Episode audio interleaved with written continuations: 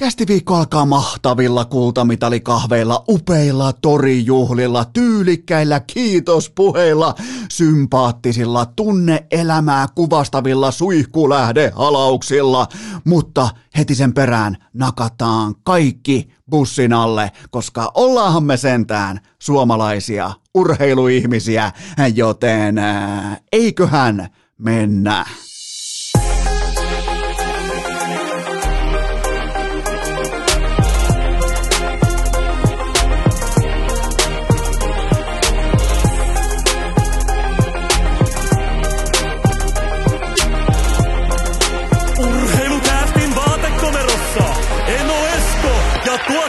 Kobe. Tervetuloa te kaikki mitä rakkahimmat kummikuuntelijat jälleen kerran unohtumattoman viikonlopun jälkeen urheilukästin mukaan on maanantai 14. päivä helmikuuta ja jumalauta mä arvasin sen miten tässä kaikessa tulee käymään minä, sinä, Suomen urheilukansa me kyettiin siihen, me tsempattiin, me yritettiin, me taisteltiin mä tarkoitan tietenkin sitä, että ensin kasataan jumalattomat pilvilinnat ja sen jälkeen sytytetään kaikki tuleen ja hypitään siinä roskis tulipallon päällä ja huuetaan vittua pitkin somea, että tästä ei tule yhtään mitään. Miettikää, ää, torstaina kaksi mitalia, perjantaina kultaa Iivolle, lauantai, sunnuntai, vihko ja kaikki on mennyt. Ka- se on siinä, kaikki on ohi.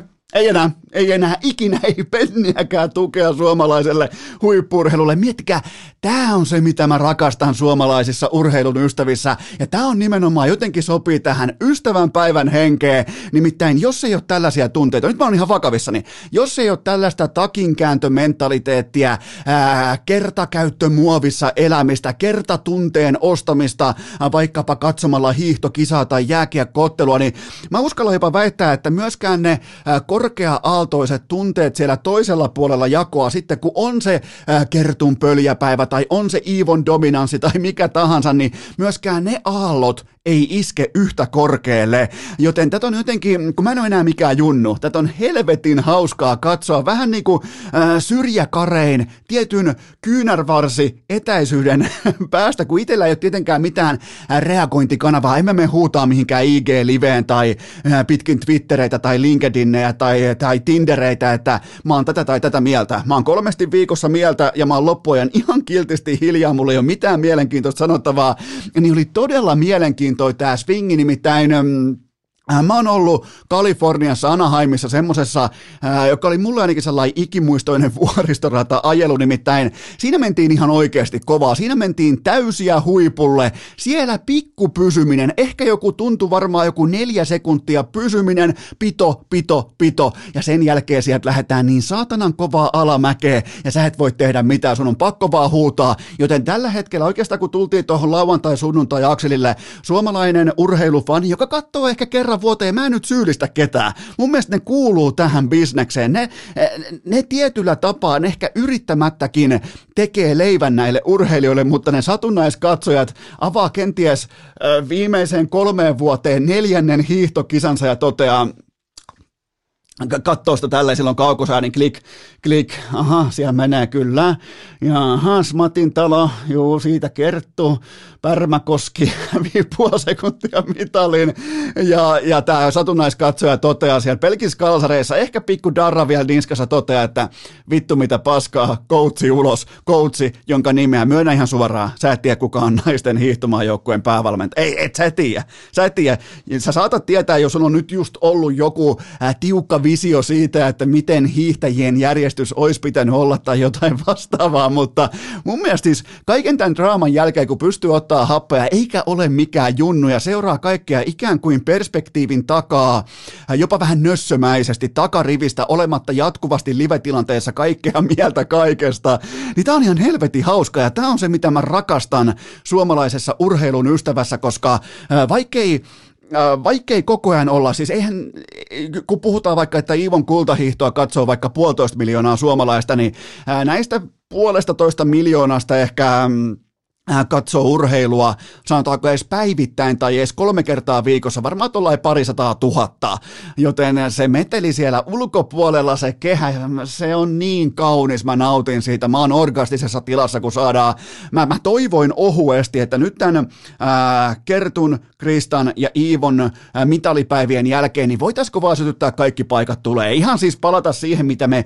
pohjimmiltaan ollaan, eli kateellisia, katkeria Suomen kansalaisia, me myös saatiin se, joten nyt on lapioitu naisten joukkue, naisten valmennus, miesten joukkue, miesten valmennus, koko suomalainen hiihto takaisin sinne bussin alle, joten mun mielestä voidaan hypätä ensimmäiseen aiheeseen, joka on se, että ja tähän väliin muuten haluan toivottaa kaikille oikein hyvää ystävänpäivää myös näin niin kuin minä tuottaja Kope. Otetaan mukaan vielä apulaistuottaja Hunu tuolta Helsingin päädystä, koska tota, mä luen, että kummikuuntelijat tietyllä tapaa on myös urheilukästin ystäviä, joten ja meidän ystävyys on aika pitkäkantoista, joten mä arvostan erittäin korkealle sitä viharakkaussuhdetta, ystävyyssuhdetta. Siinä on paljon kupruja, ollaan paljon eri mieltä, mutta silti aina kun mennään nukkumaan, niin aina kuitenkin mahdutaan, tämä kuulostaa pervolta, mahdutaan kuitenkin sama saman peiton alle, joten kaikille urheilukästin kummikuuntelijoille mitä parahinta ystävän päivää.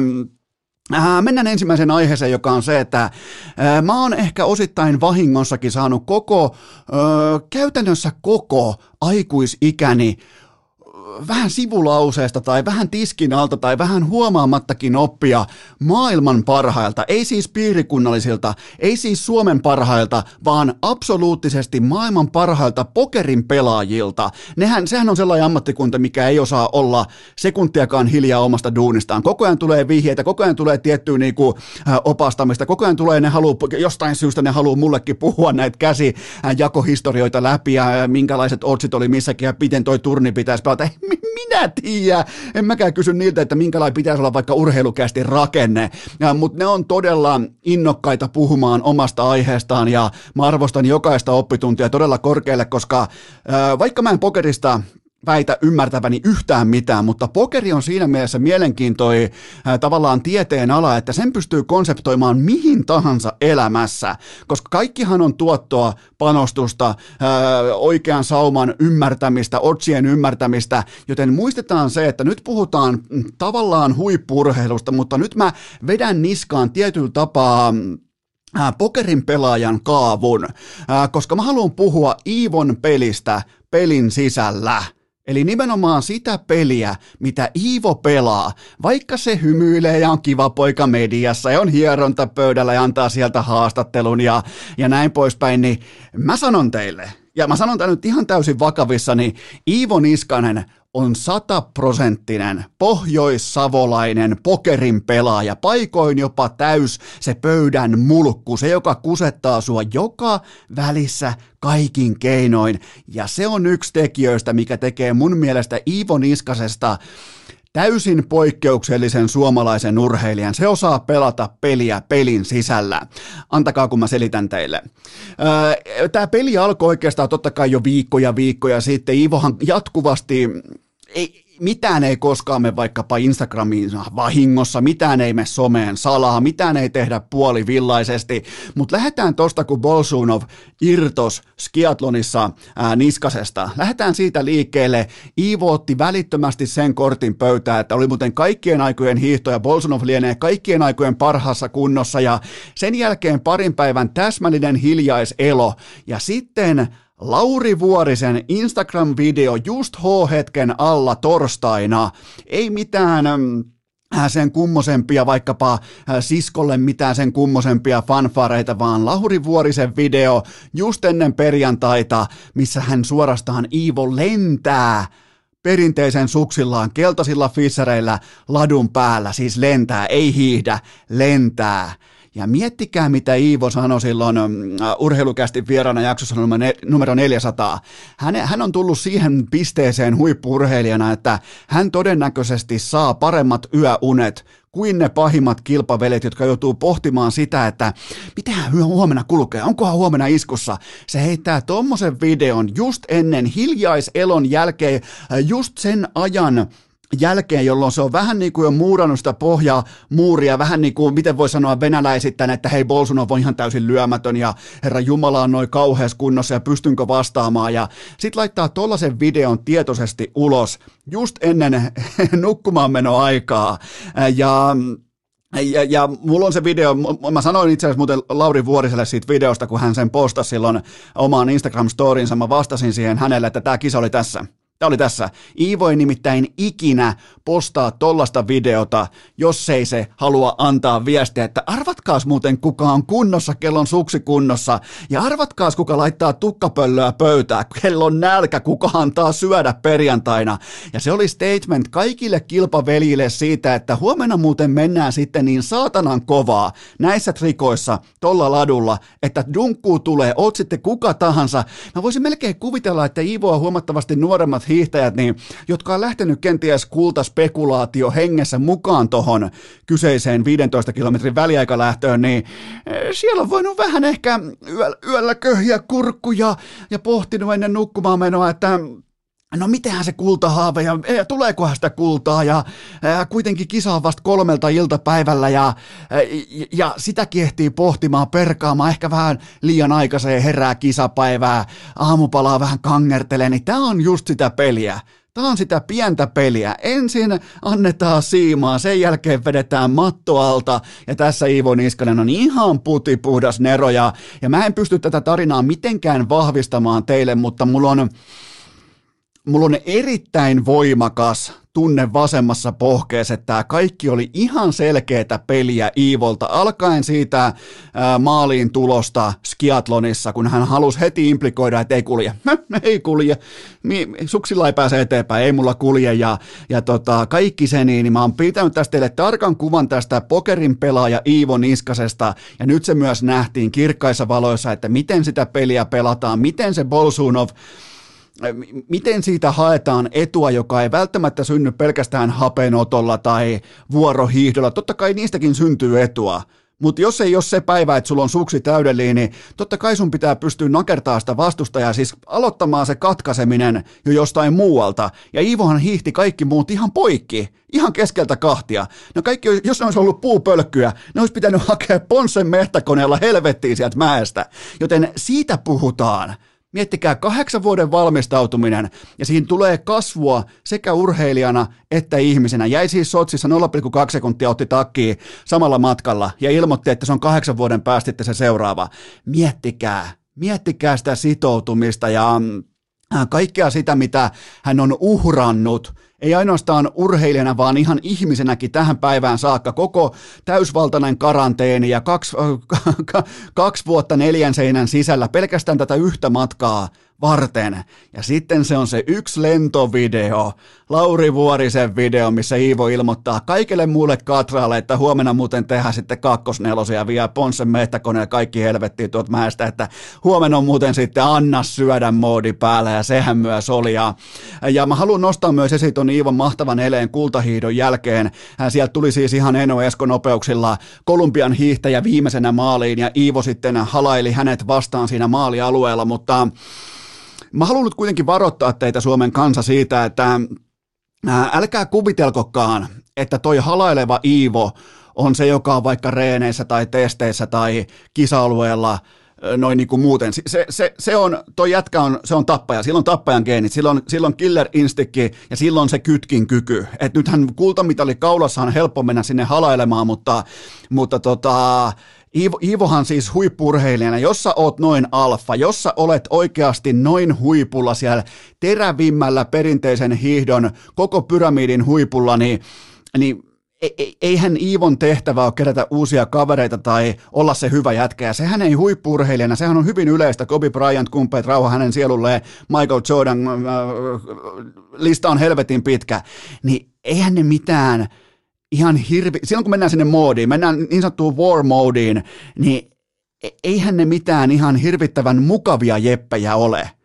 Ja, ja mä haluan nostaa vielä, mä haluan palata vielä vuoden taaksepäin, koska Iivollahan meni Oberstdorfin MM-kisat oikeastaan ihan täysin äh, olla, olla tällainen niin kuin joukkueen tsemppari tai osa latupartiota tai jopa maskottina. Ja aina kun siinä tsempattiin kaveria ja kannustettiin kaverin vaikka Risen tai Mäen mitaleita tai mitä tahansa soitettiin pikkukeetä, niin mä koolasin bluffin välittömästi ja mä oon sen kahden kesken mä oon sen Iivolle sanonut, että et, et, et, toi ei, toi ei, mä, mä niin arvostan sitä, että pumpataan joukkueen renkaita, mutta se viha, se vitutus, se itsensä ruoskinta siellä taustalla, niin se näkyy sieltä silmistä.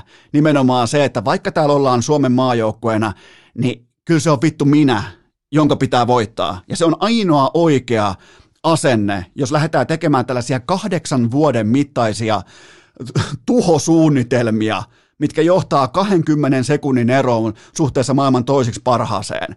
Joten tota, tämä jätkä on koodattu ihan eri tavalla kuin meidät muut. Tämä pelaa peliä pelin sisällä. Tämä ei ole vaan hiihtoa. Tämä ei ole vaan se, että vedetään monot jalkaa, sukset jalkaa ja lähdetään hiihtelemään. Vaan tämä on peliä, tämä on jatkuvaa. Ivol on todella tarkka enää siitä, kuka puhuu, miten puhuu, missä puhuu, miten implikoi, miltä vaikuttaa. Kattokaa, kun se hiihtää vaikkapa mm, kilpailujen aluissa, on sitten vaikka 2018 nyt nämä kisat.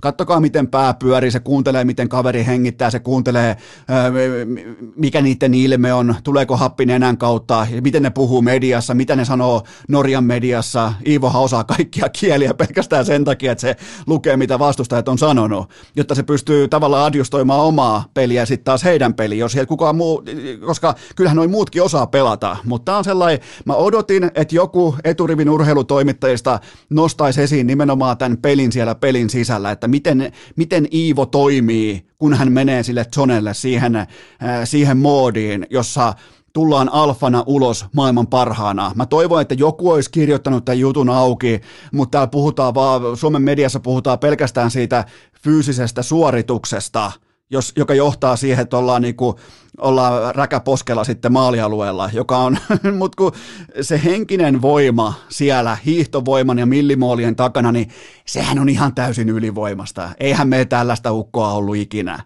Ei, ei siis, ei, ei näin, miettikää kuitenkaan kolme olympiadia tai kolmet olympialaiset nyt tähän, ja se tulee nyt vasta huippurheilijana, kestävyysurheilijana parhaaseen ikäänsä, joten tota, ihan eri tavalla, ihan eri puusta veistetty Iivo Niskanen kuin meidät muut, ja ottakaa, lukekaa Iivoa, muistakaa, yrittä, yrittäkää lukea Iivoa, se on helvetin mielenkiintoista katsoa huippurheilijaa silloin, kun sitä pääsee lukemaan ja pohtimaan, että miksi hän se tekee noin. Muistakaa, Iivo ei tee mitään vahingossa, sä et ole maailman paras, absoluuttisesti paras, jos sä teet asioita vahingossa tai, tai, tai asiat vaan lankea. Ei ne lankea. Ei, mikään ei lankea. Joten tota, ottakaa seurantaa. Tämä on mun mielestä yksi mielenkiintoisimmista seikoista koko suomalaisessa urheilussa, miten Iivo Niskanen pelaa pokeria sukset jalassa. Ää, mennäänpä naisten viestiin ja Mä en nyt yritä teille näyttäytyä tässäkään segmentissä hiihdon huippuasiantuntijana, vaikka mulla on kohta itse omakohtaisesti 700 kilometriä täynnä perinteisen tyylin hiihtoa, mutta mm, Mulla on ongelma. Mulla on ongelma tämän kyseisen viestin kanssa siitä syystä, että me pysytään oikeastaan pokerin maailmassa kun heikko turnauspokerin pelaaja osuu pari isompaa stäkkiä siihen heti kärkeen ja vaikka triplaa tai nelinkertaista tai jopa kuusinkertaista oman aloituspinonsa heti siihen starttipäivään ensimmäiseen kahteen kolmeen tuntiin, niin mitä heikko pokerin pelaaja alkaa pohtia? Säästä, pelaa varman päälle, älä ainakaan häviä sun chippejä tähän avauspäivään, mee tokalle päivälle. Kun taas sitten nämä jouhkimaiset ja pärssiset ja maailman parhaat pokerin pelaajat, niin siinä mennään välittömästi hyökkäysmoodiin. Välittömästi, mulla on stäkki, mulla, mulla on tää nyt tässä, tää on mun moukari, tää on mun ase, tää on se, millä mä operoin. Ja, ja nehän pelaa ihan eri pokeria kuin nämä pelkurit siinä tilanteessa. Joten mitä Suomen naisten päävalmentaja, mitä Suomen naisten viestijoukkue implikoi meille faneille, jotka ei välttämättä ymmärretä hiidosta yhtään mitään? Ne implikoi meille kaikilla valinnoillaan sen, että me ei uskalleta ottaa riskejä kirkkaissa valoissa, koska puolitoista miljoonaa ihmistä katsoo. Ne lähti siis valmentamaan, siellä lähdettiin valmentamaan pelon, pelkuruuden kautta, eikä riskinoton ja mahdollisuuksien kautta. Ää, mä voin elää omakohtaisesti, kun mä seuraan urheilua, mä rakastan urheilua, mä tykkään todella paljon erilaisista urheilulajeista. Kun mä katson urheilua, mä voin omakohtaisesti elää epäonnistuneen rohkeuden kanssa, mutta mä en voi elää matalan ja pelokkaan horisontin kanssa, koska tässä taktiikassa, jopa mäkin ymmärrän sen, että tässä ei ollut minkäännäköistä horisonttia. Ja silloin kun se annetaan se viesti päävalmentajalta urheilijoille, että hei, meidän horisontti on tänään aika alhaalla, mutta se voi, jos muut vetää vituiksi, ne voi olla mitalleilla. Ja jos, jos lähdetään pelon kautta valmentamaan, niin miten se näyttäytyy vaikkapa jääkiekkojoukkueessa, jenkkifutisjoukkueessa, koripallojoukkueessa? Se näyttäytyy pelaajistossa, urheilijoissa siten, että nekään ei uskalla ottaa riskejä. Me ei nähty yhtään kiskasua, yhtään vetoa. Me ei nähty naisten hiihtäjät oikeastaan yhtään mitään koko tuossa kisassa. Ja mä en edes mene siihen, mulla ei riitä kompetenssi siihen, että Äh, mä alan arvioimaan, että oliko hiihtojärjestys oikea tai no lähtökohtaisesti se hiihtojärjestys on väärä, mikäli, miettikää, jos meillä olisi vaikka huippukuntoinen vielä, me, meillä olisi Mikko Rantanen ja Aleksander Barkovi vaikka ykkösviitiessä ja Jalonen tulisi yhtäkkiä, että hei tänään meillä alkaa muuten Barkovi aloittaa maalissa ja Rantanen on kolmosketjun pakki, niin kyllä mä olisin varmaan aika yllättynyt siitä, että ah, No toki kun se on coach Jalonen, niin silloin on vähän lihaksia tehdäkin erilaisia päätöksiä, mutta kyllä me oltaisiin varmaan aika ihmeissään. Mutta joka tapauksessa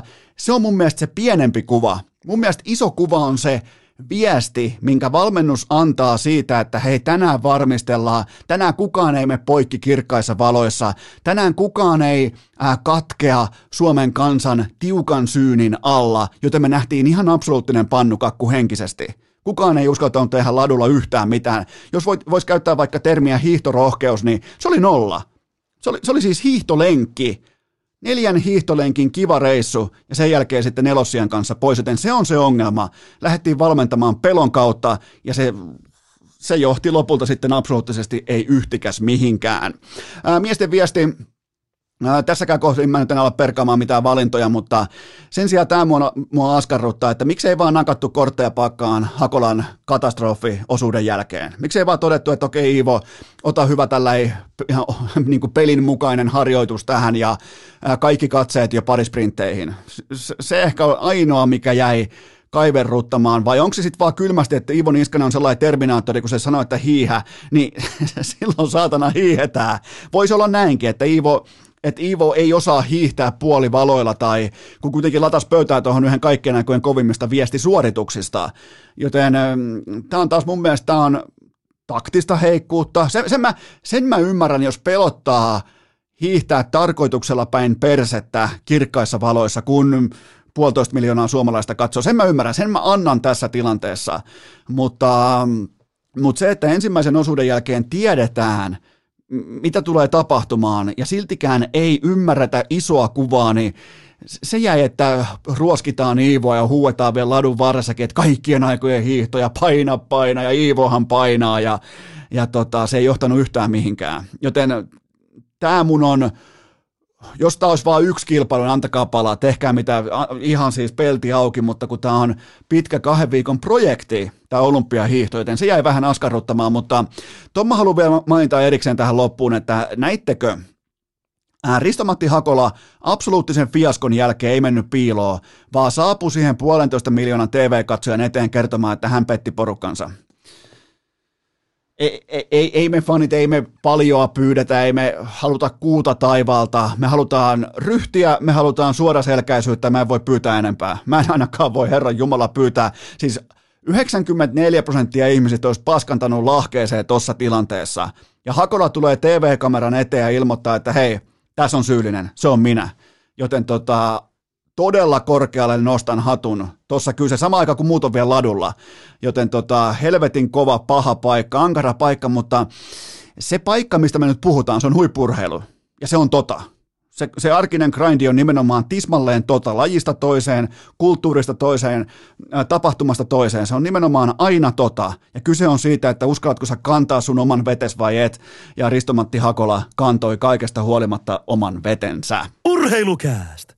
Esa Lindelin etureisien arvostuskerhon kunniajäsen vuodesta 2018. Mutta, mutta, mutta tähän välikköön kaikki te rakkaat kummikuuntelijat ystävänpäivän kunniaksi äärimmäisen tarkkana, nimittäin tuottajakopella on esitellä teille urheilukästin upouusi yhteistyökumppani, ja se on yhtä kuin Maisoda. Kyllä vain voit välittömästi mennä osoitteeseen maisoda.fi ja käyttää koodia urheilu. Saat 30 pinnaa, mieti 30 pinnaa pinnaa alennusta ihan kaikesta. Koodi on urheilu, se on kaikille tuttu ja osoite on maisoda.fi. Mäpä kerron teille, mistä on kyse. Maisoda on maailman vastuullisin kuplavesilaite ja vieläpä täältä meiltä Suomesta. Kaiken toiminnan keskiössä on ympäristöystävällisyys, joten sä voit nyt kantaa sun oman kraanavetes sitten aika huoletta. Tää on laatupeli, tää on vastuullisesti tehty, suunniteltu, rakennettu, kaikki on vimpan päälle, selkeitä vahvuuksia näin Maisodan asiakkaana ja testaajana, ympäristövastuullisuus,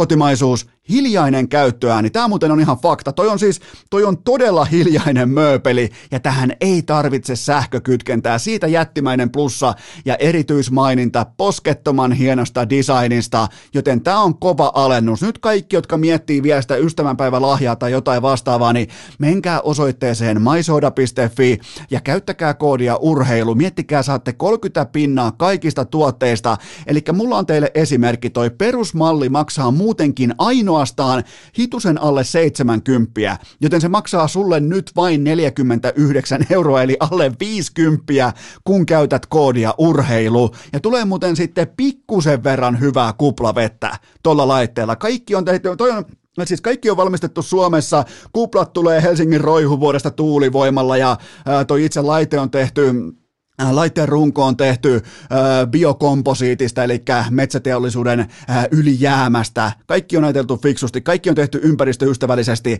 joten mene osoitteeseen maisoda.fi ja ota ne kunnon kuplavedet itselle. Siellä on siis kaikkia erilaisia makuja sitten vielä siihen kylkeen ja täytyy sanoa, että on ihan viimeisen päälle. On muuten sitten ihan viimeisen päälle ja parempaa kuin kaupasta ostettu. Sen voi laittaa, sen lauseen voi laittaa tässä kohdin pankkiin, joten ystävänpäivän kunniaksi maisoda.fi ja koodi urheilu urheilu, 30 pinnaa alennusta kaikista tuotteista, maisoda.fi ja koodi urheilu. Ottakaa tämä lämmöllä vastaan, ottakaa ilolla vastaan, ottakaa kuplien vastaan. Tämä on kunnon vekotin ja tämä on mukana urheilukästissä koko kevätkauden, joten maisoda.fi ja koodi urheilu antaa 30 pinnaa alennusta maisoda.fi. tähän kylkee myös toinen huippunopea kaupallinen. Tiedoteen sen tarjoaa urheilukästin päyhteistyökumppani Liikkukuntokeskukset. Muistakaa siellä Espoossa, Espoon Otaniemen uunituore liikkuu. Jopa voidaan puhua tietyllä tapaa lippulaivasta, niin upea, ihan siis palatsimainen paikka se on nyt auki. Siellä on avajaistarjous voimassa, liittymismaksu Otaniemen liikkuun vain 9 euroa, eli normaalisti se on 58 euroa, sä säästät 49 euroa. Matematiikka täsmää, numerot ei valehtele, menkää tsekkaamaan, siis tää on todellinen jättiläinen. Nyt koko Espoo hereillä, suoraan Otaniemen metroaseman yläkerrassa, pääsee metrolla, autolla tai vaikka sitten ihan fillarilla, jopa hiihtämällä. Laittakaa sanaa eteenpäin, koska kun noi asiakkuudet myydään loppuun, loppuun, niin siinä ei kuitenkaan oteta sitten enää sen jälkeen. Joten menkää tsekkaamaan liikku.fi ja laittakaa ne toistot sisään osoitteessa liikku.fi ja muistakaa ennen kaikkea tämä avajaistarjous. Koko Espoo, muistakaa tämä avajaistarjous. Se on vain 9 euroa ja se löytyy osoitteesta liikku.fi. Urheilukääst! Ykkösketjussa Inbox-Kari, Koiku ja tietenkin Putkaviljo. Lieneepähän paikallaan myöntää, että mä olin omakohtaisesti aivan täysin kusessa ton maisoodan vekottimen kanssa, koska siinä ei ollut minkäännäköistä töpseliä, ei ollut minkäännäköistä virtapiuhaa, ei mitään. Ja se ei tarvi mitään virtaa, se ei tarvi mitään töpseliä, se on ihan viimeisen päälle. Menkää tsekkaamaan maisoda.fi ja käyttäkää koodia urheilu. Mä takaan teille, että ette pety, ette yksinkertaisesti ette pety. Maisoda.fi ja sieltä koodi urheilu 30 pinnaa kaikesta kaikesta alennusta, mutta se mikä ei ole alennuksessa, niin se on kysymyslaatikko, se on inboxi, se on tuottajakopen legendaarinen kysymyssäkki, josta mä nyt oikeastaan pidemmittä puheita nappaan ensimmäisen teidän pohdinnan pöytään. Mitä Patrick Laineen elekieli kertoo nyt, kun hän on tulikuumana? Se loppusekuntien laukaus Montrealia vastaan, se oli täysin hävytön ja se on melkein K18 kamaa silleen, kun se kiekko nimenomaan se tumahtaa sinne takapussukkaan sinne maaliin, niin siinä on jotain helvetin seksikästä, jopa niinku, äh, tiettyjä niinku erotiikan piirteitä astuu esiin, mutta äh, siinä on muuten ihan järkyttävä kontrasti. Jos mietitään vaikka Ää, takakolmio pelaamista Columbus Blue Jacketsissa. Ää, siellä on Verenski viivassa, siellä on Laine toisella puolella ja siellä on Jakub Voracek toisella puolella, niin Voracekin laukaus juuri ennen tätä Laineen pommia, niin Mä en herkästi sano, että mä oon jossain asiassa NHL-pelaaja parempi. Enkä mä sanokaan, että mulla on parempi laukaus, mutta mulla on parempi laukaus mun vanhalla puujofalla kuin Jakub Voracekilla nykypäivän vehkeillä. Siis aivan järkyttävän heikko laukaus. Niin ei se tavallaan ole ihme, että toi on ollut aika lailla vitsin asemassa toi koko YV, ja minkä takia Laine on niin helposti saatu pelattua siitä pois illasta toiseen ennen tätä maalivyöryä, joten siinä on aika hyytävä kontrasti Laineen ja Voratsekin välillä, mutta tota, mun mielestä Laineen silmissä vilahti tuttu polte. Tämä maali ei ollut enää ihan sama, se ei ole pitkä aika oikein tuulettanut kunnolla maaleja ja, ja nyt se on taas löytänyt sitä drivea, nimenomaan sitä kytkin ratkaisijan drivea ja Tuo oli helvetin tärkeä, vaikka mietin, että tyhjä halli Montrealissa ei ketään. Montreal ihan täysin niin kuin vitsailun aihe koko liigassa, mutta kyllä Laineesta silti näki, että siinä oli tiettyä poltetta. Kenties Laine tietää, että markkina kuumenee ja aika Kolumbuksessa hänen tapauksessaan onneksi vähenee. Kolumbus on viimeiseen viiteen matsiin idän paras joukkue ja tämä perustuu täysin Laineen lavan kuumuuteen. Tällä ei ole mitään muuta järkiperustetta. Myöskään mikään muu numero ei tue tällaista yhtäkkinäistä nousua kuin laineen tulikuumuus. Ää, joten nyt tullaan GM Kekäläiseen. Ää, mä ootan, että huippuälykäs, kokenut, okei, okay. jopa sanoa niin kuin, Mä menisin pysähtyä sen asian ääreen, että kuinka helvetin kokenut ja kaiken nähnyt GM Kekäläinen on ja kuinka vähän hänen tarvitsee johtaa tota porukkaa nimenomaan suhteessa omaan työpaikkansa. Eli Kekäläinen pystyy ottamaan kovia shotteja, tekemään fiksuja ratkaisuja, EV plus päätöksiä, koska hänen ei tarvitse koko aikaa olla huolissaan seuraavasta sopimuksesta tai siitä, että tuleeko jatkoa tai tapahtuuko jotain tällaista tai tuleekohan kenkää. Ei tuu. Niin sen asian tiimoille piti vähäksi aikaa oikeastaan jopa pysähtyä, että kuinka kuinka turvallisessa selkänoja-positiossa Jarmo Kekäläinen operoi tuossa piskuisessa organisaatiossa, joten mä odotan, että GM, äh, GM Kekäläinen ottaa tästä jokaisen varausvuoron ja laatupelaajan vastaan, mutta sitten tullaan siihen, että miksi Kekäläinen kenties toimii näin. Öö, Kekäläinen on sinitakkien GM kesään 2025 saakka nykysopimuksellaan ja Laine sen sijaan ei tule olemaan Tuppukylässä pitkäkestoinen ratkaisu. Se on pommin varma asia. Laineen sväkä, Laineen muoti, Laineen äh, tietty seksikkyys, volyymi, se on ison markkinan pelaaja se on kirkkaiden valojen tähti, se on suurten fanimassojen sankari. Se, se ei kuulu Kolumbukseen, se ei kuulu Ohioon, se, se kuuluu isoon markkinaan, kirkkaisiin valoihin, on se sitten mikä tahansa, mutta, mutta mä en usko, että Laine vapautuessaan RFA-positiosta sitten jonain päivänä, että hän harkitsee mitään Ohajota tai Tuppukylää. Mulla on koko ajan ollut sellainen voimakas tunne siitä, että Laine Laineen horisontti, Laineen silmät on lukittu sinne jonnekin. Ja ihan oikein, jos saa itsestään parhaan irti nimenomaan kirkkaissa valoissa, suurten odotusten äärellä, on se sitten vaikka kanadalaisyleisö, on se sitten vaikka länsirannikko, on se itärannikon kuu Boston, Rangers, vaativat paikat pelata, erittäin vaativa fanikunta, Philadelphia, niin jos se on se ratkaisu, niin se on silloin Lainen äh, kannalta nimenomaan oikea ratkaisu, mutta kun sillä pystyy nyt jo spekuloimaan, niin tottahan GM Kekäläinenkin tietää sen, että Laine ei ole pitkäkestoinen ratkaisu, joten nyt kun Kekäläinen ottaa tästä kaiken talteen, kaiken jokaisen rakennuspalikan ottaa talteen, eh, niin hänellä on aikamoinen pelikenttä tonne 2025 saakka, joten muistakaa aina se, että kekäläinen ei tee mitään hätiköityä tai lähde juoksemaan jonkun kiiltävän asian perässä, vaan siellä tehdään fiksuja päätöksiä. Mä uskon, että hän löytää paketin, jolla hän treidaa laineen, ja siitä tulee nimenomaan Kolumbukselle todella fiksu kokonaisuus, kun taas sitten se palvelee myös lainetta, seuraavalla stepillä ja Laineen uutta seuraa. Siinä on mun visio ja tästä syystä Patrick Laine tullaan myös treidaamaan. Nimenomaan tuli kuumana huippukalliina pelaajana. Just nyt muistakaa, mark- markkina aina ylireagoi. Se, se ylireagoi tällaisiin 50 pelin putkiin tai tällaisiin tota, äh, sankarisessioihin, ja Laineella on nyt yksi niistä aika voimakkaasti meneillään. Joten tota, tämä on sellainen asia, mitä kannattaa pitää silmällä, ja mä oon ihan varma, että Kekäläinen löytää tästä itselleen valuen, koska hän uskaltaa aina nähdä ison kuvan, koska hänen selkänojansa, hänen jakkaransa on todella tukevasti maassa. Seuraava kysymys. Miten Kaapo Kakon loukkaantuminen vaikuttaa hänen jatkoonsa Rangersissa? Tähän kauteen 37 peliä 5 plus 9 ja ensi kesänä sitten ruukien liuskaa valmista pullaa ja eka kertaa hän on sitten rajoitettu vapaa-agentti. Tän piti olla se suuri sopimus vuosia. Tästä tulikin lopulta vielä loukkaantumispannu kakku. Eli ylävartalossa on jotakin vammaa, mikä on hyvin todennäköisesti vaatinut jopa leikkausta. On nyt tästä ainakin vielä seuraavan kuukaudenkin sivussa. Kakon kausi on ollut isossa kuvassa aika lailla miten sen kauniisti sanoisi, se on ollut paikoin ok. Onko toi riittävästi sanottu? Rooli on ollut nimittäin ihan riittävän iso ja estraali on ollut sopivan kokonen. Ei missään nimessä ei ole jäänyt näytön paikoista kiinni tämä, mutta 14 paunaa kakkosvaraukselta New Yorkissa, niin se ei ole tarpeeksi. Se vaan ihan absoluuttisesti ei ole tarpeeksi ja sen tietää myös itse Kaapo Kakko. Ei, ei siinä, siinä ei vaan, kun sä oot tulosyksikössä, sut on varattu nimenomaan tulosyksikköön, tuloksen tekijäksi, sä et tee tulosta, niin voima teille kaivaa tuosta kaiken maailman graafia ja syvää dataa ja kokonaisvaltaisen pela- pelaamisen käyriä, mutta kun New Yorkilaisyleisö urheilus on semmoista, että niitä ei kiinnosta se syvä käyrä. Niitä kiinnostaa tuloksen teko ja kakko ei ole pystynyt tekemään tulosta, joten kenties nyt alkaa tietyllä tapaa uusi rakennusprosessi ja siihen voi kuulua hyvinkin kaupan teko. Nimenomaan, että Kakolle etsitään uusi kohde ja sieltä tuodaan sitten kapitaalia lisää, tai tuodaan kapitaalia sisään Rangersille.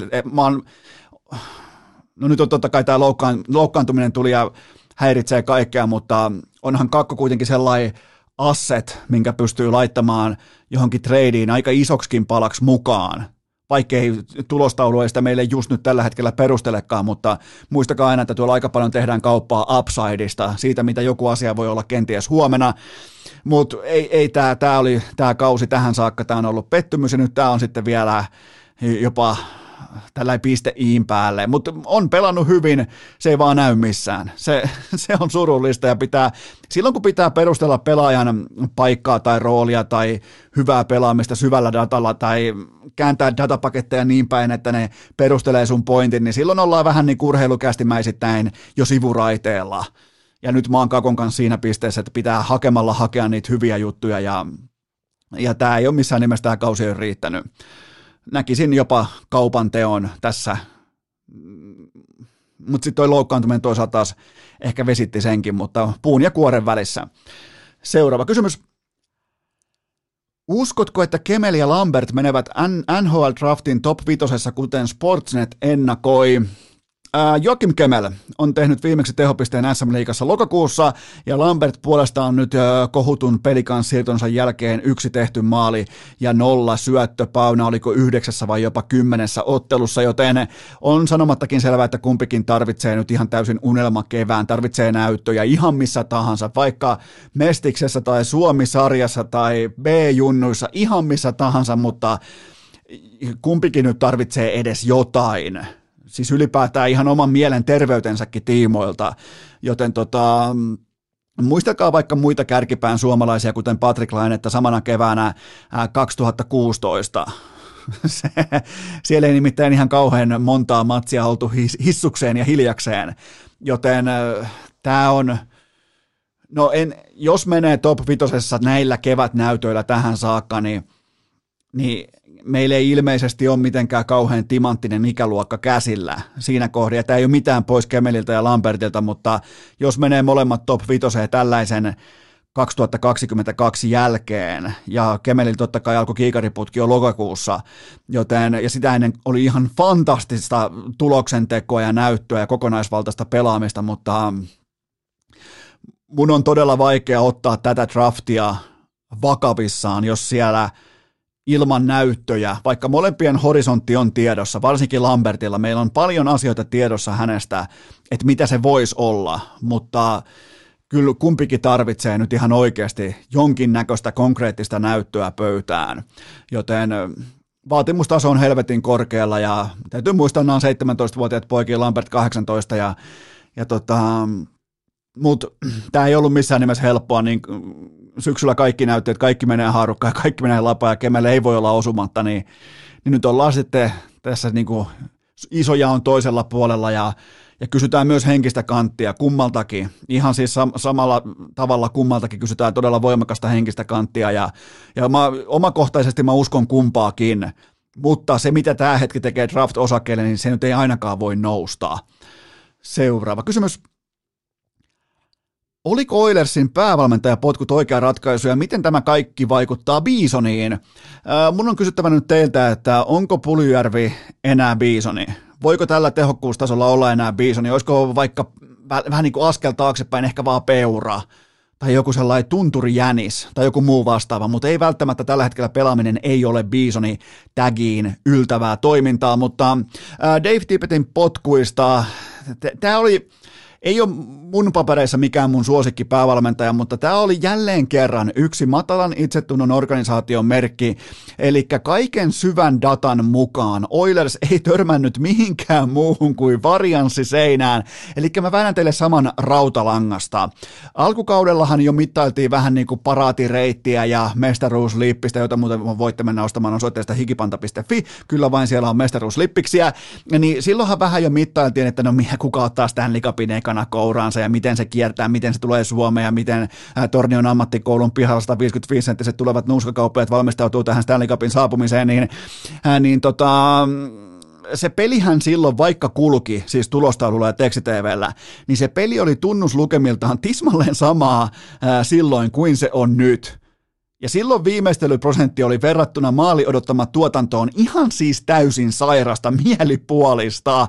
Ja silloinhan tipet oli jääkeikon nero että nyt, nyt, on niinku, nyt on oikea kaveri huoneessa, että jumalauta, kun ää, täältä Albertasta kajahtaa, että tässä mennään pitkälle, tämä on se vuosi ja, ja peli ei ole muuttunut mihinkään. Siis se ihan se pe- pelaamisen ydin, kaikki numerot, kaikki silmätesti, kaikki sanoo ihan tismalleen puhuu saman joukkueen puolesta, mutta siinä on hitusen verran eroa, että laittaako Drysaitelle joka toisen kiekon sisään, tai Conor McDavid joka neljännen kiekon sisään, kuin että niiden viimeistelyprosentti on inhimillisellä tasolla, joten mistään muusta ei puhuta. Ja nyt sitten Tippetin korvasi päävalmentajana Jay äh, Foodcroft ja heti Puljujärvi McDavidin rinnalle ykkösen ja Puljun kuiva kausi katki. Toi on tärkeää. Toi on siis, vaikka nyt on nyt on vajat puolet kaudesta pelaamatta ja mun on vaikea nähdä Oilersia uskottavana joukkueena läntisessä konferenssissa, mutta jos mennään tähän puljuun, niin tämä on tärkeää, että kun se uusi päävalmentaja ostaa sun osaketta välittömästi, niin sä vastaat siihen puheluun tolla tavalla. Te hy- hyökkäät tiikerin loikalla, torniolaisella biisonin loikalla, hyökkäät sen kiekon perää, vähän, vähän, vähän niin kuin masuliukua ja lyöt kiekon maaliin, niin vähän kuin Marko Tuomanen aikoinaan, kun 99 Ruotsia vastaa välierässä, niin tota, Tuossa oli jotain samaa ja tärkeää on se, että pystyy välittömästi vastaamaan siihen huutuon puljun asemassa ja kaikki on kuitenkin, vaikka kaikesta huolimatta, sanotaan, että varianssikäyrä lähtee vähän nousuun tai loppuu ainakin tämä aallon pohjassa kahlaaminen, niin tota, tässä on kaikki eväät fiaskoon, eli jäädä playareista, playareista ulos kahdella MVPllä. Miettikää, McDavid ja Drysaitel voi olla MVP-äänestyksen numerot yksi ja kaksi, ja toi joukkue voi jäädä laulukuoroon jo ennen kuin aletaan to- totista oikeaa isojen poikien jääkiekkoa edes pelaamaan, joten siinä on tällä hetkellä Oilersin kuva. Seuraava kysymys. Jaha. Joko on aika iskeä Calgary Flamesin mestaruusliekkipipot painoon? Mestaruusliekkipipo, se on muuten, sekin voisi olla osoitteessa hikipanta.fi, mutta ei oo. Mä annan teille yhden numeron liittyen Flamesiin, pysytään täällä Albertan alueella ja mm, mä annan teille yhden oleellisen numeron ylitse muiden. Eli 45 pelattua ottelua NHL-jääkiekkoa tähän kauteen, maali odottama erotus per pelattu 60 minuuttia, 5-5 lätkää, 0,66 plussalla. Se on, se on siis, se on ihan tähtitieteellinen lukema. 0,66 maalia, maali odottama erotus plussalla – per 60 minuuttia 5-5 jääkiekkoa. Se on kova näyttö, se on murskaa, se on teuraalle vientiä, joten tota, ja ylivoimaisesti NHLn paras kirjaus tähän saakka puolikauteen mennessä, perässä Toronto äh, Panthers ja Boston Bruins, ja kaiken tämän takana on ykkösketju Johnny Gaudreau, Elias Lindholm ja Matthew Katchak, ja sä et ehkä arvosta, sä, sä et ehkä, eikä sun tarvikaan arvostaa plus-minus tilastoa, mutta entäpä mä, jos, jos mä kerron, että nämä kaverit ykkösketjussa hyökkäjät ovat yhdessä yhteensä plus sata tähän kauteen, niin aiheuttaako mitään hännänvipinää? Mä ymmärrän, jos, sä, ja, jos sä haluat viitata Kintala plus tilastolle, niin onhan toi nyt kometa, että ne on yhteensä tismalleen ei yli eikä alle, vaan ne on tasan sata plussalla, toi kolmikko. Ähm, se on, se on kovaa, kovaa höykytystä ja tähän totta kai sitten vielä huippuvireinen maalivahti pelaaminen, eli se, että siellä on Markströmillä 8-0 peliä ja Flames on päästänyt vähiten maaleja koko NHLssä. Ja tietyllä tapaa tuossa joukkueessa on jopa vähän samaa pelaamisen ideologiaa kuin Flamesillä 2004. Silloinhan se piisasi Stanley Cupin eh, finaalien seiskapelin Tampaa vastaan vieraskentällä. Silloin tuli dunkkuun, mutta nyt ei sentään niin kuin Nemo Niemishengessä ei luistella jäätä rikkiä ja toivota, että vastustaja ei saa kiekkoa maaliin, mutta on, on, on oikeasti kova joukkue, ihan oikeasti mestaruuskaliberin jääkiekkoa, koska toihan ei vuoda mistään. Joten se on aina hieno juttu, jos tulee sellainen joukkue, joka hiipii kohti kärkeä vuotamatta miltään osa-alueelta oleellisesti, niin silloinhan kyse ei ole mistään suonenvedosta tai fraudista tai tai jostakin yksittäisen tekijän, niin kuin vaikka Kolumbuksessa lainemättää kaksi maalia per ilta tietyn tuupin, ja yhtäkkiä Kolumbuksessa aletaan puhumaan, että hei, ollaanko siellä playoff-junassa. Mä voin luvata, että ei olla playoff-junassa, joten tota, Flames pitää ottaa ihan tosissaan, pidetään tauko. Urheilukääst! Korvat punaisena kuin Oskari Saarella Bernisedän puhuttelussa. Tähän välikköön mulla on teille huippunopea kaupallinen tiedote, jonka tarjoaa Feelia ruokakauppa. Kyllä vain, voit mennä välittömästi osoitteeseen feeliaruokakauppa.fi ja tee tilaus käyttäen koodia urheilu. Saat ilmaiset kuljetukset, eli suurin piirtein vähän vajaa kympin alennusta. Ja mä kysyn sulta näin päin tämän asian. Nyt ihan, mä, mä käytän Feelia ruokakauppaa, mun mielestä se on nerokas palvelu, laaturuokaa, kotiruokaa, ei tarvi mitään muuta kuin itse lämmittää.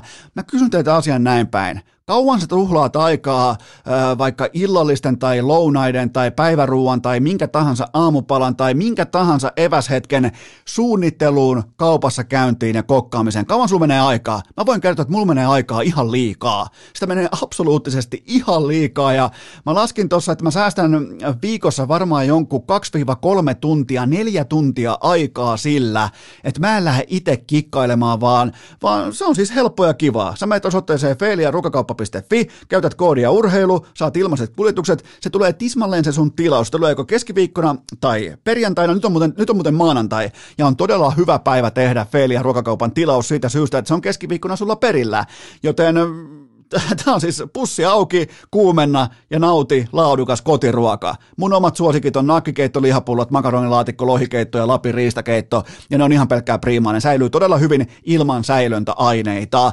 Ää, aloita testaaminen vaikkapa Feelia ruokakaupan klassikkoboksilla, niin silloin saat hyvän kuvan siitä, että mitä kaikkea sieltä voi löytyä. Eli feeliaruokakauppa.fi, ihan siis jopa niinku jää enemmän aikaa kaikkeen muuhun. Ja voit katsoa vaikka olympialaisia, NHL, käydä vaikka hiihtolenkillä, ettei koko aikaa tarvi miettiä, että no mitä ostan kaupasta. Sitten, mä, sit sä meet sinne kauppaan seisomaan, kun H-moilainen, tuijotat niitä hyllyjä, sulla ei ole mitään käyttöä siellä. Sen jälkeen sä yrität vielä esittää kokkia kotona. Siitä ei tule mitään, luovuta. Mä oon hyvä esimerkki, mä oon jo luovuttanut, homma kulkee. Joten tota, failiaruokakauppa.fi ja koodi on urheilu ja sen tilauksen pitää olla yli 40 euroa, jotta tämä urheilukoodi toimii. Se on suurin piirtein kympin alennus, eli toimituskulut pois. Feelia ruokakauppa.fi. Tähän kylkee myös toinen huippunopea kaupallinen tiedoteen sen tarjoaa urheilukästin pääyhteistyökumppani Wilson Koffe, eli lahtelainen altavastaaja. Ähm, kun te nyt taas, tässä taas aletaan keittelemään kohta pikku kaamuksen jälkeen aletaan keittelemään mitalikahveja, niin muistakaa, että Wilson Coffee on ainoa oikea mitalikahvi. Mitalikahvimerkki Suomessa ja papupusseissa on uusi mattamusta ilmen, noi pavut on ihan hävyttömän hyviä, ne toimii kaikki tilanteisiin, eli jos jauhat sun pavut itse, niin laita tilausta sisään, tilaa koko laatikko ja kahvijuna kaikille tuttu. Se on varma valinta Pekingin päätösviikkoon, kun alkaa tulla mitalikahvia ovista ja ikkunoista sisään, joten menkää osoitteeseen wilsoncoffee.fi ja laittakaa tilausta sisään. Sieltä niin lahtelainen altavasta ja viimeisen päälle wilsoncoffee.fi ja nyt jatketaan. Urheilukääst! Ei suositella kuunneltavaksi kesken maksimipenkki punnerruksen. Raapaistaanpa suoraan seuraava kysymys pöytään. Onko Suomen leijonien sunnuntainen suoritus verrattavissa taannoiseen Mäkimontun ihmeeseen?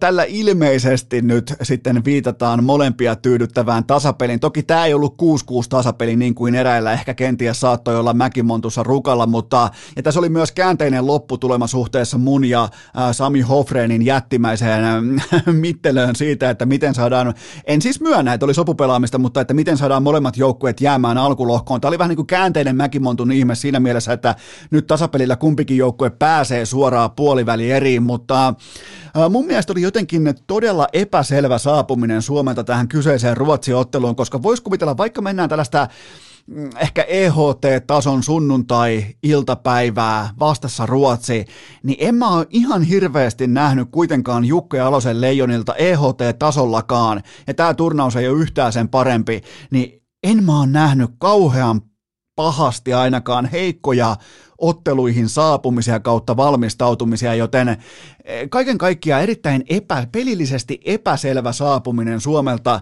tähän otteluun. Ja tavallaan Suomi ei pystynyt omalla läsnäolollaan missään vaiheessa perustelemaan tämän ottelun merkityksellisyyttä meille katsojille, joten tota, eikä se mikään tuomarifarsi ollut. Silloin kun se joudut, eikä Suomi ei myöskään niin kuin kapteeni Filppulan johdolla, niin Suomi ei missään nimessä syyllistänyt tuomareita, vaan keskimäärin kun sä joudut syyllistämään tai kyseenalaistamaan tuomareiden toiminnan ottelun alussa, niin silloin keskimäärin sun oma valmistautuminen on ollut heikkoa tai välttävää. Sitä se myös tässä tapauksessa Leijonilla oli. Ää, mutta kuitenkin, tämä on lopputulos-bisnestä, tämä on bottom line bisnestä. Mun, mun mielestä on pakko nostaa erikseen tässä nousussa esiin Harri Pesonen, joka teki nyt tämän jatkoaikamaalin. Aina jotenkin Leijonissa mies paikallaan ja sä korkeat kuppiharttarit ja selkeä haara-asentoluistelu ja sitten vielä se kylmä tuuletus siinä Ruotsin penkin edessä, niin saatiinko siellä kuitenkin vähän, jos mietitään Leijonien tunnelatausta tähän otteluun, niin ensinhän se oli vähän sellainen koulupoikamaisen feikki uhmakas. Ja sitten taas suorituksen ja toistojen kautta loppua kohden se oli aidosti välittävä ja jotenkin niin kuin itseluottamusta loppua kohden huokuva – se suoritus, jos saatte kiinni tällaisesta niin kuin elekielen, elekielen tutkimuksesta, minkä mä suoritin jälleen kerran. Joten se, se, se oli ehkä vähän yllättävää, että lähdettiin koulupoika uhmalla, joka onneksi kuitenkin kääntyi tällaiseksi niin kuin aikuisen huippurheilijan itseluottamuksi. Sitten vielä tällainen Pesosen pikkutuuletus Ruotsin penkin edessä ja kaikki tämä, niin saatiinko kuitenkin käännettyä se, missä coach Jalonen on Nero ja hän, hän mun papereissa nousee sinne suomalaisen valmennuspyramidin huipulle on nimenomaan se, että kun hän aisti jotakin ottelun alussa, niin hän on todella tarkka reagoimaan siihen käsillä olevaan tuotteeseen, joka on tietenkin jääkiekko, ja nimenomaan sen laivan kääntämiseen, miten, miten vaikka kohdistetaan pelaajien ehkä ylitsevuotavainen tunne, mikä nyt ei ollut tällä kertaa keissin nimi, mutta miten, miten saadaan pelaajat ikään kuin ottamaan sellainen 180 astetta henkisesti ottelun aikana, niin siinä coach Jalonen on suorastaan Nero. Ää, ja Pesosen lisäksi vielä mä nostan esiin panssarivaunun osastolta tärkeitä onnistumisia Härski Hartikainen ja Iiro Pakarinen. Kiva nähdä, että saadaan nykästyä niin kuin, äh, tällaiset dieselkoneet käyntiin tällä tavalla, koska ne jätkät ne vaan jyrää vastustajan yli tuolla pienessä kaukalossa. Joten se, mikä alkoi fiaskosta, vähän niin kuin siihen miesten äh, hiihtoviestin hännäksellä, ei voi vittu, tääkin on karma. Sitten siihen ryhtiliike, vähän niin kuin Iivon osuus siihen väliin. Ihan kuin Iivon Iskanen olisi muuten tullut pelaamaan Leijonien paidassa. Voi muuten jopa olla mahdollistakin, niin, tota, niin, niin nähtiin ryhtiliike ja se on todella tärkeää se, että pystyy tähän kohtaan turnausta heti tähän kärkeen, oikeastaan mennään avausviikko, avausviikon loppua, niin pystyy heti ottamaan pelin sisäisen ryhtiliikkeen. Se kertoo aina jotain, koska jo alkusarjoissa silloin tällöin kuitenkin MM-kisat, näin poispäin, niin todetaan aina välillä, että ei, ei, ole meidän päivä. Ei, me, ei tämä tästä enää käänny, joten siitä hatunnosto koko Leijonien joukkueelle. Seuraava kysymys. Mikäli olympiafinaali pelataan juuri nyt, niin kenet isket Leijonien maaliin? Kuten totesin jo ennen kisoja, niin mun ykkösvarsa tässä porukassa veskariosastolla on Harri Säteri, joten mä, mä raidaan edelleen samalla, samalla hevosella kohti auringon laskua meni syteen tai save, enkä tarkoita sitä, ettenkö mä luottais äh, Olkinuoraan tai sitten vaikka Tuohimaahan tai miksi vaikka Juvoseen, joten tota, mut mulla se on tämän kauden kokonaisvaltaisen näyttöpohjan perusteella se on mulla säteri. Seuraava kysymys. Oliko Gooni Markus Granlundin ulosajo oikeutettu Ruotsia vastaan?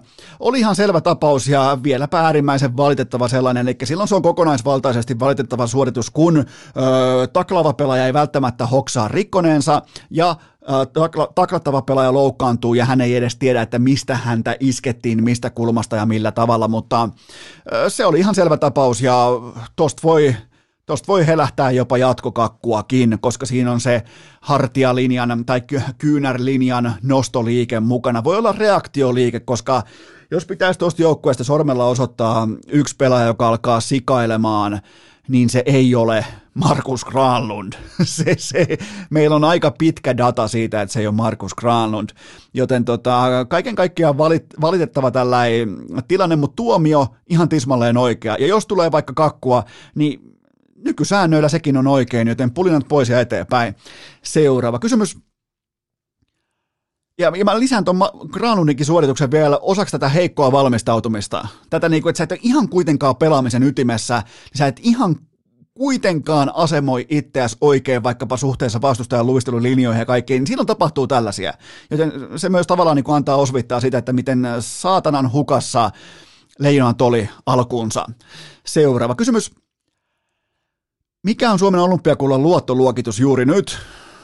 Kyllä se on se AAA, ja tämä Ruotsin nousu vai vahvisti sitä käsitystä, että Suomi on turnauksen paras joukkue, koska Suomi pystyy tavallaan niin kuin leipomaan saman äh, kebab Iskenderin sisään, pystyy leipomaan sekä ihan sysipaskaa pullaa että laatupullaa, ja se pystyy tavallaan niin kuin vaihtaa vaatteensa kesken illan aika laadukasta Ruotsia vastaan, ehkä jopa vähän leikittelemäänkin saalillaan loppua kohden, joten mun käsitys vain vahvistui siitä, että Suomi on absoluuttisesti turnauksen paras joukkue. Seuraava kysymys. Mitä Iivo Niskanen sanoi kästin eeppisestä motivaatiopuheesta?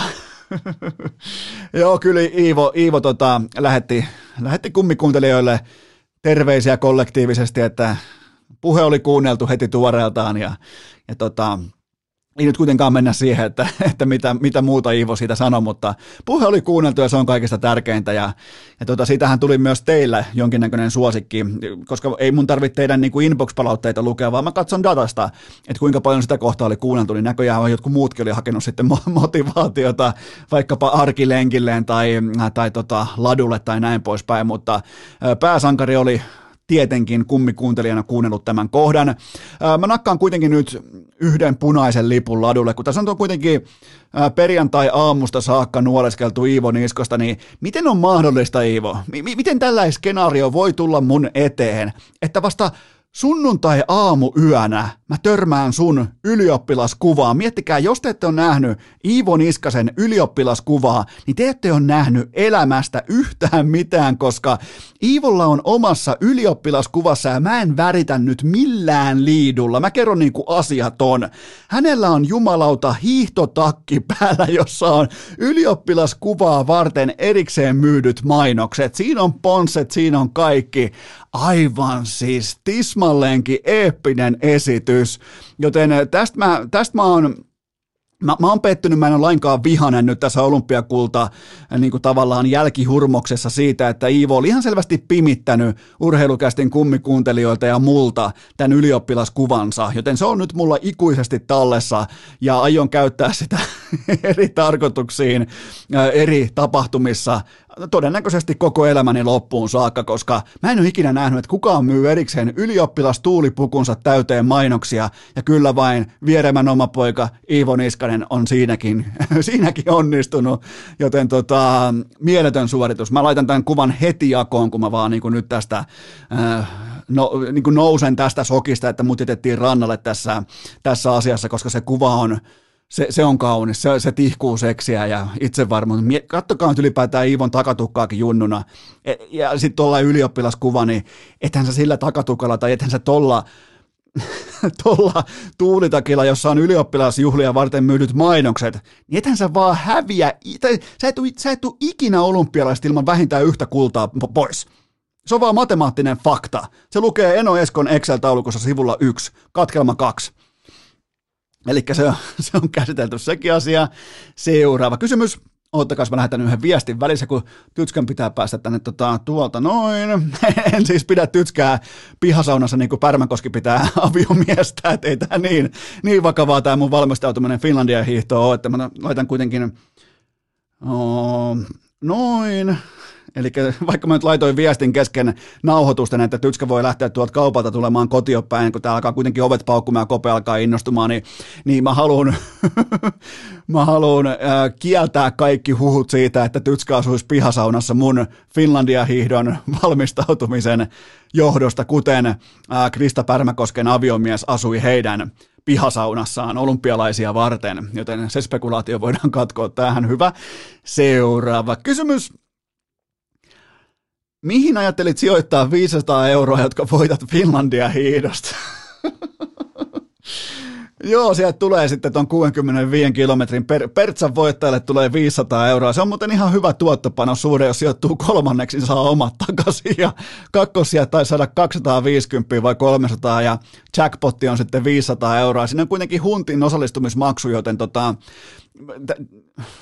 mä, mä, en, mä en, mun odotusarvo ei ole se, että musta tulee ensi sunnuntaina ammattihiihtäjä, eli mun palautus ROI ei tule olemaan positiivinen tänä viikon loppuna, mutta ää, tehoharjoitukset, ne ei lupaa hyvää. Itse asiassa nyt kun on tosi trendikästä puhua huippukunnon ajoittamisesta, niin mä laskin tuossa, että ää, mä ajoitin mun huippukunnon 20 vuotta etupeltoa, joten nyt kun urheilijat puhuu pitkin olympialaisia ja ää, MM-kisoja, että kuinka meni viikolla vihkoon, niin mulla meni 20 vuotta vihkoon mun huippukunto, joten e, en mä, en mä lähde viittä huntia jahtaamaan. E, e, mä just katsoin sitä reittiäkin, niin siellä on, toivottavasti ei muuten tule työhenkilön keliä, nimittäin nyt luvataan tänne maaseudullekin monennäköistä räntää ja kyseenalaista ilmastoa ja kovaa tuulta, niin toivottavasti nyt ensi sunnuntaina ei olisi työhenkilön keliä, nimittäin voi olla jopa, että joutuu kunnollisen arkkutaksin soittamaan ja hakemaan Eno Esko helvettiin tuolta jostain Hollolan mehtästä. Seuraava kysymys.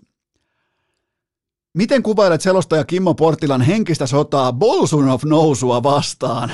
Ja tämä on muuten hyvä poiminta, koska Portilahan Porttilahan ei hypännyt mihinkään niin vanabiin veneeseen, vaan ensimmäinen asia suurin piirtein, minkä hän sanoi liittyen olympialatuihin, oli se, että tämä muuten, tämä jostain syystä tämä nousu on nimetty Bolsunov nousuksi, ja sehän ei minulle käy, se ei käy, se ei kerta kaikkiaan käy, joten sehän aloitti jumalattoman vendetan tämän nousun nimeä vastaan, käänsi siitä Iivo Niskasen nousun pala kerrallaan, toisto kerrallaan, kilpailu kerrallaan, ja nyt se on ilmeisesti joku koppinousu, ja sekään ei käy, se on Iivo Niskasen nousu, Iivo on sen nousun absoluuttinen alfa, joten tota, täytyy nostaa Portilalle hattua, että sille ei todellakaan niinku kelvannut nämä etukäteisnimet, oletusnimet. tota, Portila, Portila kyllä tekee mahtavaa, mahtavaa duunia tuolla Pekingissä paikan päällä ja niin kuin esimerkillistä johdonmukaisuutta heti skiatlonista alkaen ja, ja nostan hattua tälle. Toi, toi on viihdettä, se on pala viihdettä ja niin sen pitää ollakin. Seuraava kysymys. Mikä olisi tällä haavaa Suomen talvilajien tilanne ilman Niskasen perhettä? Ilmeisesti kysytään siis nimenomaan olympiatalvilajien tai olympia tämmöisen uh, haavekuvaston ja prosessin kannalta, niin sehän olisi ihan täydellinen fiasko. Itse asiassa tässä on meillä aika mykistävä savuverho nyt edessämme. Kun tuosta otetaan, siivotaan, ää, tota, todetaan, että e, et epäonnitellaan nyt ollaan muuten, nyt ollaan erikoisin laduilla, mutta epäonnitellaan Iivo ja Kertun isää ja äitiä. Suurin piirtein 33 ja 30 vuotta sitten tapahtuneista sekseistä, niin tuota, tämä on ihan täydellinen fiasko. Eli jos ei ole Iivo ja Kerttua, niin kun me katsotaan totuutta silmiin, niin, niin meillähän, on, meillähän on maailman huipulle, niin meillähän on talvilajeissa aika myös perinteisissä mäkihypyt, kaikki niistä ei tarvitse sanoa mitään niin meillähän on helvetinmoinen matka. Ja sitten, ja pahintahan tässä on se, vaikka tekisi mieli nyt uida, purpa, uida hattarassa ja nähdä pelkkiä hopeareunuksia ja, ja paremman huomisen, mutta pahintahan tässä on se, että Iivon ja Kertun ainutkertaisuudella legimitoidaan koko tämä prosessi, koko puuhastelu.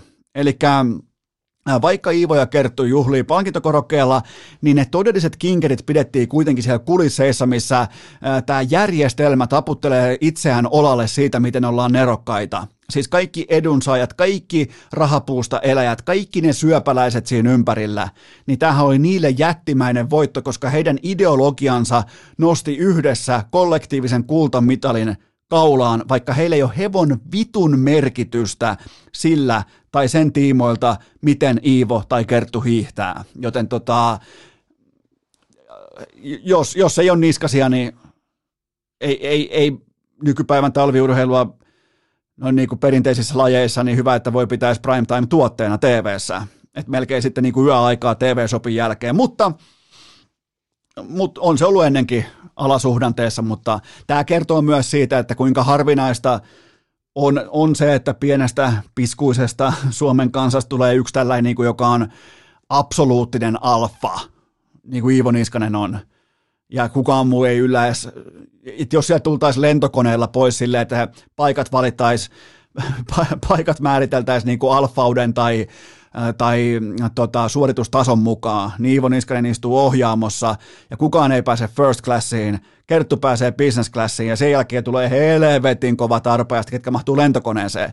Ja, ja nyt ei siis, ketään ei kritisoida, kerrotaan vain miten asiat on.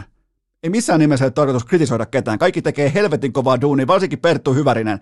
Aivan uskomattomat kisat, mutta, mutta kun jotenkin olisi tyhmää istua täällä vaatekomerossa ja valehella, olla vielä yksin täällä ja valehella äh, liki 100 000 päiselle yleisölle, että no minun mielestä kyllä kaikki on hyvin. No, no ei ole. Joten tota, äh, hyvä, hyvä kysymys kaiken kaikkiaan toi. Seuraava kysymys. Voiko hiihtoa katsoa TVstä ilman, että laittaa ääniä kovemmalle? Ei, ei mitenkään. Siis täällä on nyt suurin piirtein kahdeksan aamua aloitettu putkeen maaseudulla siten, että heti ensimmäinen kommentti, mikä mulle tulee suusta ulos, mä laitan kellon soimaan joka aamu puoli kahdeksalta, siihen kuuluu tietty prosessi, aamupala, tuottajakopen ulkonakäynti, kaikki tämä, niin sitten siinä jossain vaiheessa mä totean, että hei nyt muuten TVtä vähän kovemmalle. Nyt niinku ihan vähän kovemmalle, että tuon Samsungin 75, niin siihen ehkä 20 kahteen asti laittaa sen, laittaa sen volyymipykälän, niin se on silloin sopiva. Ja sekin, mikä tulee tälleen vanhetessa ete, eteen, niin, niin tota hiihdon päälle ei ole mitenkään järin kohteliasta puhua. Että et, et hiihdon aikana mielellään sitten ihan hiljaa tuvassa. Ja jos, jos joku ääni saa kuulua, niin käkikello, ää, se nakutus, tik, tok, tik, tok, tai ylipäätään seinäkello, ja sitten jos on kiikkustuoli, niin sen aiheuttama pikkunarina saa kuulua hiihdon päälle, mutta mitään muuta ei saa kuulua. Seuraava kysymys.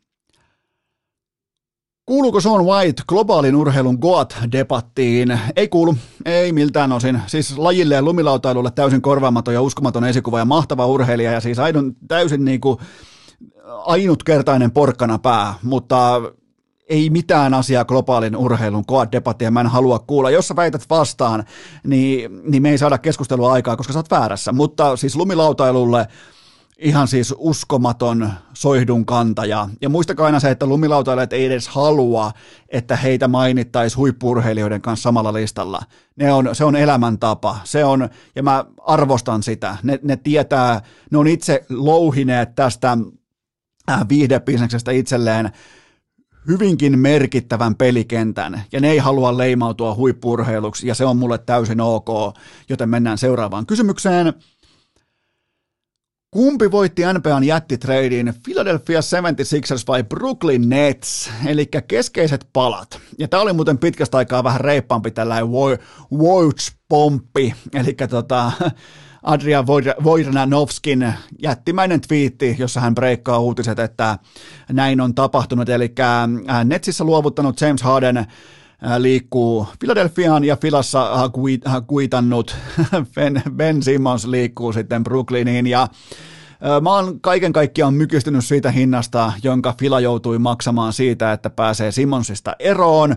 Se oli kova hintalappu, koska Simons oli omalla, miettikää se tuli treeneihin, sillä oli urheilukamat päällä, sillä oli kännykkä taskussa, NBA-joukkueen harjoituksissa. Mä en pääse vieläkään siitä niinku asetelmasta mä en pysty epänäkemään sitä hetkeä, että se tuli kännykkä taskussa NBA-joukkueen harjoituksiin, niin Fila joutui maksamaan todella kovan hinnan siitä, että ne pääsee Simmonsista eroon, koska Simmons oli tietoisesti murskannut oman trade-valueensa, leveragensa, ja, ja polkenut sen lattiaa ja sytyttänyt sen vielä tulee, ajanut autolla päältä. Joten tota, koripallo pelataan kuitenkin parketilla kentällä, joten mä en luota Ben Simonsiin sekuntiakaan urheilijana. En tänään, en huomenna, en, en yli huomenna. Sen sijaan mä tiedän pommi varmasti sen, että James Harden tekee Joel Embiidistä MVPn. NBAssa pitää uskaltaa luottaa siihen peruskäsityksen, että vain paras pelaaja merkitsee per trade. Ja Simons on urheilijana ihan silkkaa jätettä, kun taas Harden on sentään halutessaan NBAn top 10 pelaaja. Ja s- s- mä oon varmaan, mä uin ehkä vastavirtaan, mutta mun mielestä Fila voitti tämän treidin siitä syystä, että ne sai ihan legitin oikean NBA-pelaajan, kun taas Brooklyn sai kivoja juttuja. Niille ei tee mitään. Et sä tee millään Seth Currylla tai Ben Simonsilla tai kuka se kolmas Jeppe siinä oli ja jotain ihan täysin roska NBA-varauksia, niin niille ei voiteta NBAssa. Sen sijaan sillä voitetaan NBAssa, että sulla on top 5 pelaaja sun rosterissa. Harden ei ole siinä top 5, mutta sillä on kuitenkin sentään eväät nousta sinne, toisin kuin Simon silloin eväät ei mihinkään. Joten tota, mikä helvetti siinä muuten on, että NBA-tähdet on nykypäivänä joko onnettomia tai outoja – Siis toi outojen pelaajien mumisioiden määrä on ihan täysin saatana käsittämätön. Tai sitten ollaan niin perkeleen onnettomia. Mennään johonkin paikkaan, kiva kiva, mulle maksetaan 42 miljoonaa tästä vuodessa.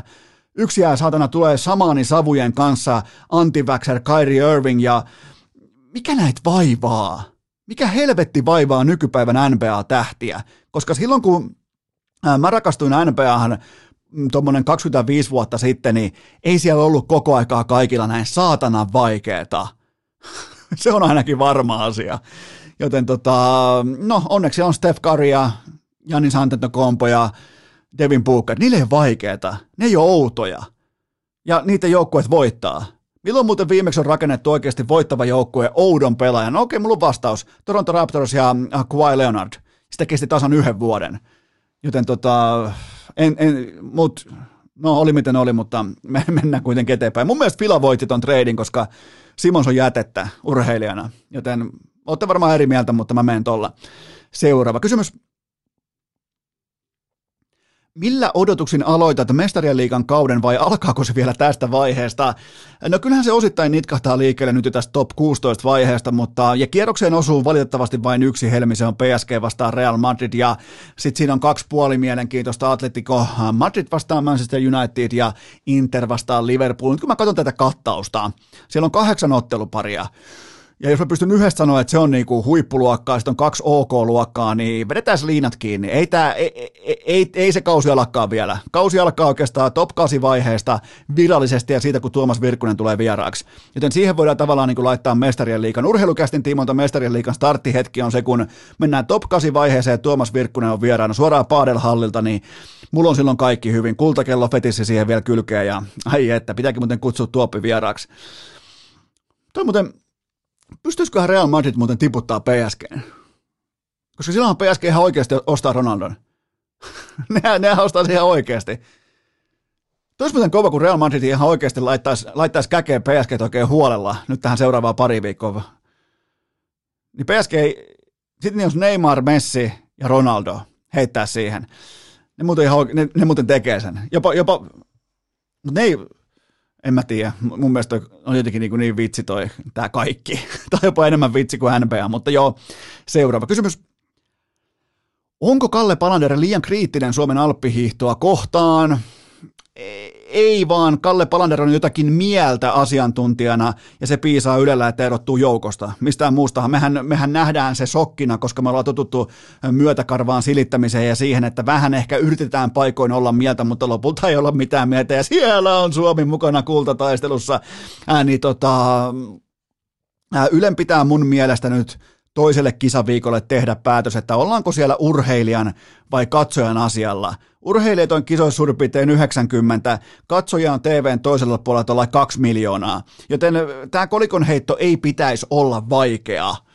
ja varsinkin asiantuntija. Mä tiedän, se on kova paikka, se on, se on ikävä paikka ja se ei aina ole kauhean kivaa käsitellä kriittisesti jotakin vaikkapa nuorta urheilijaa tai nousevaa urheilijaa, tai, mutta vittu jos et sä siihen kykene, niin tuu pois sieltä. Ihan vaan suoraan tuut pois, tää ei ole mua, mua varten seuraava asiantuntija askiin, ei loppu kesken. Ja sieltä jostain vaiheesta löytyy kuitenkin, kun riittävästi jatketaan louhintaa, sieltä löytyy se asiantuntija, joka uskaltaa sanoa asian niin kuin se sen näkee, sille siitä maksetaan. Ei siellä tarvi kutitella tai nuoleskella jonkun hiihtäjän haitaria koko saatanan kisarupeamaa. Jos näkee asian, niin kertoo just tismalleen sellaisena kuin se on. Koska sit jos ei se, jos ei se miellytä se sun näkemys, suurta massaa tai sun pomoa, niin se on niiden ongelma. Se ei ole silloin sun ongelma, jos sä oot rehellinen, mutta tämä ei ole rehellistä että siellä kutitellaan ja silitellään ja nuoleskellaan, kun pitäisi olla asiantuntijoita. Joten Kalle Palander vain siinä suhteessa astuu esiin, että hän kertoo, mitä mieltä hän on asiantuntijan roolissa. Ja sitten jos se herättää Twitteristä ja somessa kyynelvuonoa, että miten Kalle kehtaa, että nämä ovat niin nuoria, nämä, tervetuloa. Jos toi on se paikka, missä tullaan niinku tavallaan huippurheilun kaste tulee Kalle Palanerin kommentoinnin kautta, niin kyllä silloin ollaan saatanan kaukana siitä, mitä huippurheilu on ollut siihen saakka. Jos Kalle Palander on se taho, joka herättää kritiikillään tavallaan ja, ja sä tunnet vaikka pahaa oloa tai jopa pettymystä tai masennusta, niin silloinhan se, sehän on siis sehän on suurin katastrofi, että ei tiedetä missä ollaan tai miksi tai millä tasolla. Joten tota, ei Kalle Palander ole missään vaiheessa ollut liian kriittinen.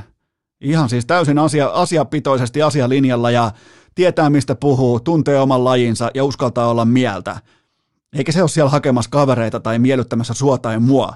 Se on kertomassa sen, mitä se näkee hänen lajistaan, eli alppihiihdosta. Ei tämä, va- ei ole vaikeeta. Ja sitten muutenkin nämä kaikki, nyt kun päästiin Yle käsiksi, niin muutenkin nämä kaikki vanhempien haastattelut ja kyläkouluraportit helvettiin jonkun pistessiä suorituksen jälkeen analyysiä pöytään. Mua kiinnostaa tupla Yle veronmaksajana, mua kiinnostaa miksi. Mua kiinnostaa vastauskysymykseen miten ja miksi. Siinä on kaksi erittäin potentiaalista kysymystä, mitä pääsee louhimaan mistä kulmasta tahansa, miten ja miksi. Kertokaa se mulle, älkää kertoko mitä jossain saatanan vitun paltamossa on joku ihminen mieltä hänen lapsenlapsensa hiihdosta – sitä mä en halua kuulla. Se ei kuulu siihen, kun ollaan pistesijoilla tai vedetty vihkoa.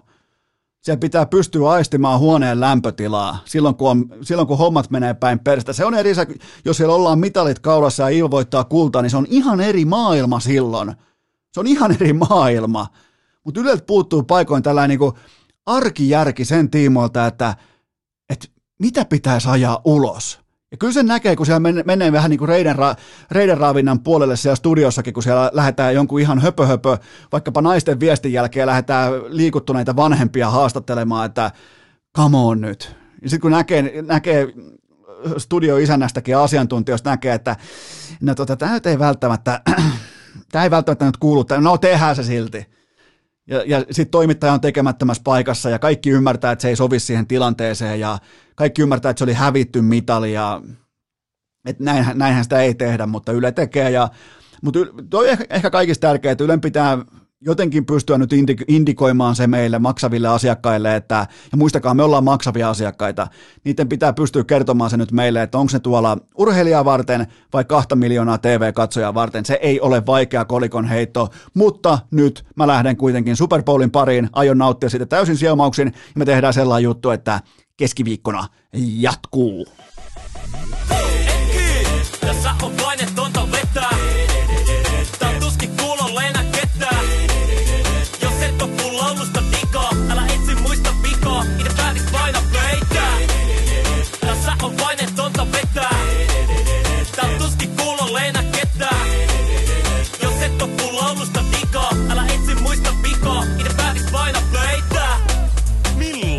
Milloinkohan Eno Esko kiikuttaa meidän studiolle sen platinalevyn?